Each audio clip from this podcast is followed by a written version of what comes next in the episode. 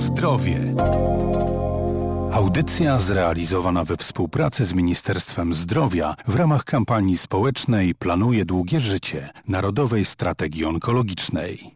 Mam nadzieję, że Państwo o tej porze już po kawie, albo może w trakcie i że w dłoni nie trzymają Państwo niczego zbędnego. Myślę o papierosach. Rozmawiałam ostatnio z panem profesorem Witoldem Zatońskim, który jest autorem Europejskiego Kodeksu Walki z Rakiem na temat y, palenia właśnie, bo palenie jest jednak cały czas najważniejszą przyczyną przedwczesnych zgonów. Dlaczego więc wciąż palimy? Co musimy zrobić, żeby Polacy przestali palić? Czy nie, na, czy nie zależy nam na zdrowiu? To nieprawda. Ludzie kochają życie. Najważniejszą sprawą Polacy określają, że jest nią zdrowie i nie można być zdrowym, jak się pali.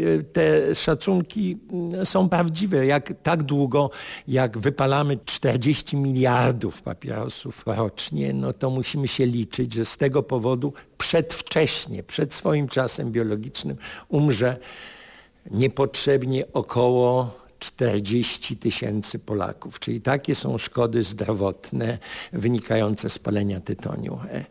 To, co pani powiedziała, brzmiało tak bardzo pesymistycznie, ale prawda jest taka, że jeszcze jak się pani rodziła, to paliło w Polsce 10 milionów e, Polaków, prawda? Czyli od 15 milionów palących do 7 w tej chwili, trochę więcej. No to jest daleka droga. Mnóstwo ludzi odeszło od palenia tytoniu. Niemniej musimy dalej próbować przekonywać, na powierzchnię wydobywać wszystkie argumenty, żeby namówić e, Polaków, żebyśmy stali się tak szybko jak możliwe narodem, gdzie palenie jest rzadkością. A jakby pan, panie profesorze, stanął twarzą w twarz z osobą palącą, która jest dla pana ważna, to co by pan jej powiedział? Jak przekonywał, żeby przestała palić?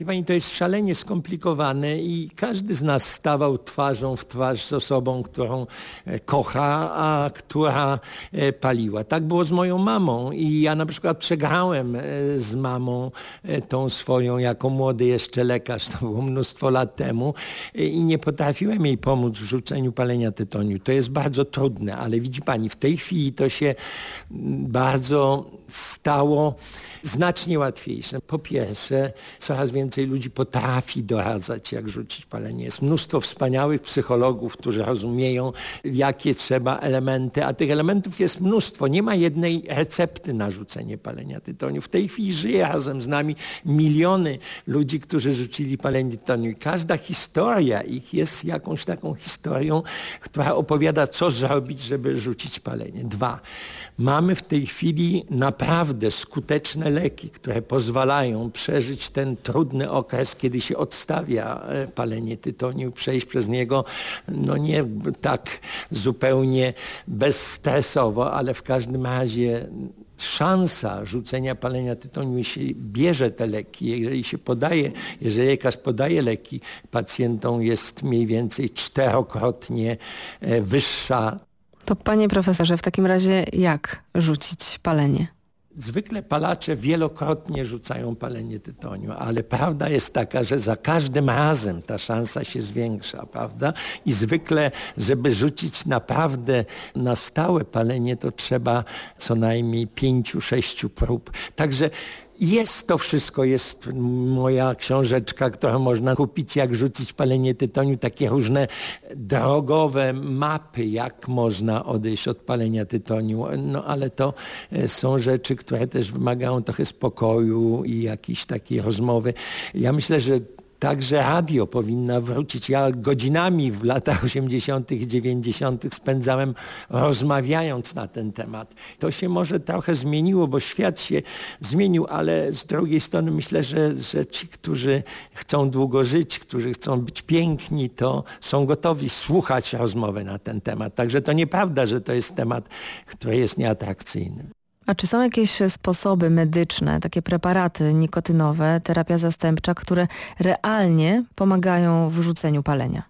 Takimi najbardziej skutecznymi. Ja nad nimi prowadziłem badania naukowe, więc mogę ją z całą pewnością zarekomendować. Ja nie będę mówił o, o, nazwie preparatów, ale to są pochodne cytyzyny. Każdy jak sobie wejdzie na Google i wygoogla cytyzynie, to dowie się, że są dwa e, leki, które e, zawierają cytyzynę i które są dzielnymi lekami pomagającymi rzucić, rzucić palenie.